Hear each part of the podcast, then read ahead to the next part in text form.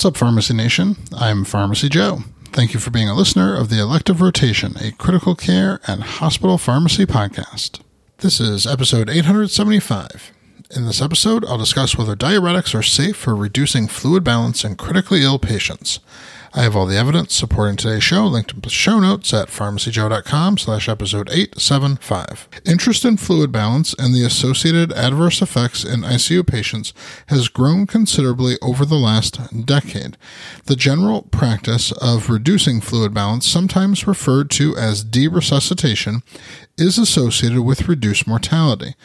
The safety of specific deresuscitation strategies continues to be established in literature, and a recent randomized controlled single blind study in the journal Critical Care examined the efficacy and safety of a diuretic strategy to overcome positive fluid balance in patients on invasive mechanical ventilation the authors compared a practical diuretic protocol against a control group. In the diuretic group, patients were given furosemide once or twice a day until successful extubation. The dosage was adapted by the bedside physician with the aim to reach patient's reference weight with a maximum daily dose set at 250 milligrams of furosemide in the hopes of avoiding kidney toxicity.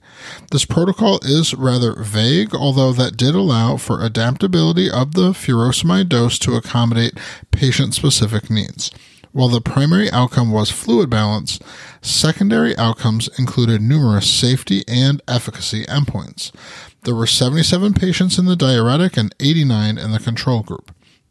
To the surprise of no one, fluid balance was lower in the diuretic group than the control group by about 5 liters.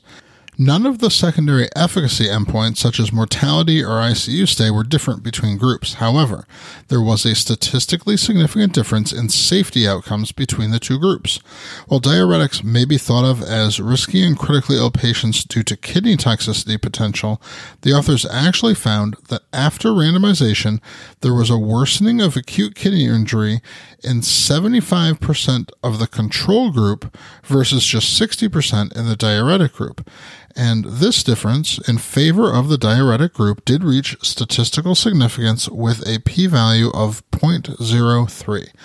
There was no difference between groups in hypokalemia, hypo or hypernatremia, or any of the other numerous pre specified safety endpoints besides worsening of acute kidney injury.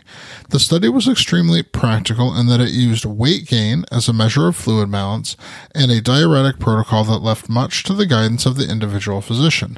Critically ill patients with organ dysfunction were enrolled. The authors succeeded in their goal to validate the concept that diuretics can efficiently overcome fluid balance without major side effects. Larger studies are warranted to evaluate the effect on outcomes of such a strategy in critically ill patients. I think we can expect to see many more studies on fluid balance and deresuscitation strategies in the literature in the near future. To access my free download area with 20 different resources to help you in your practice, go to pharmacyjoe.com slash free. Thank you so much for listening. I'll see you in the next episode of the Elective Rotation.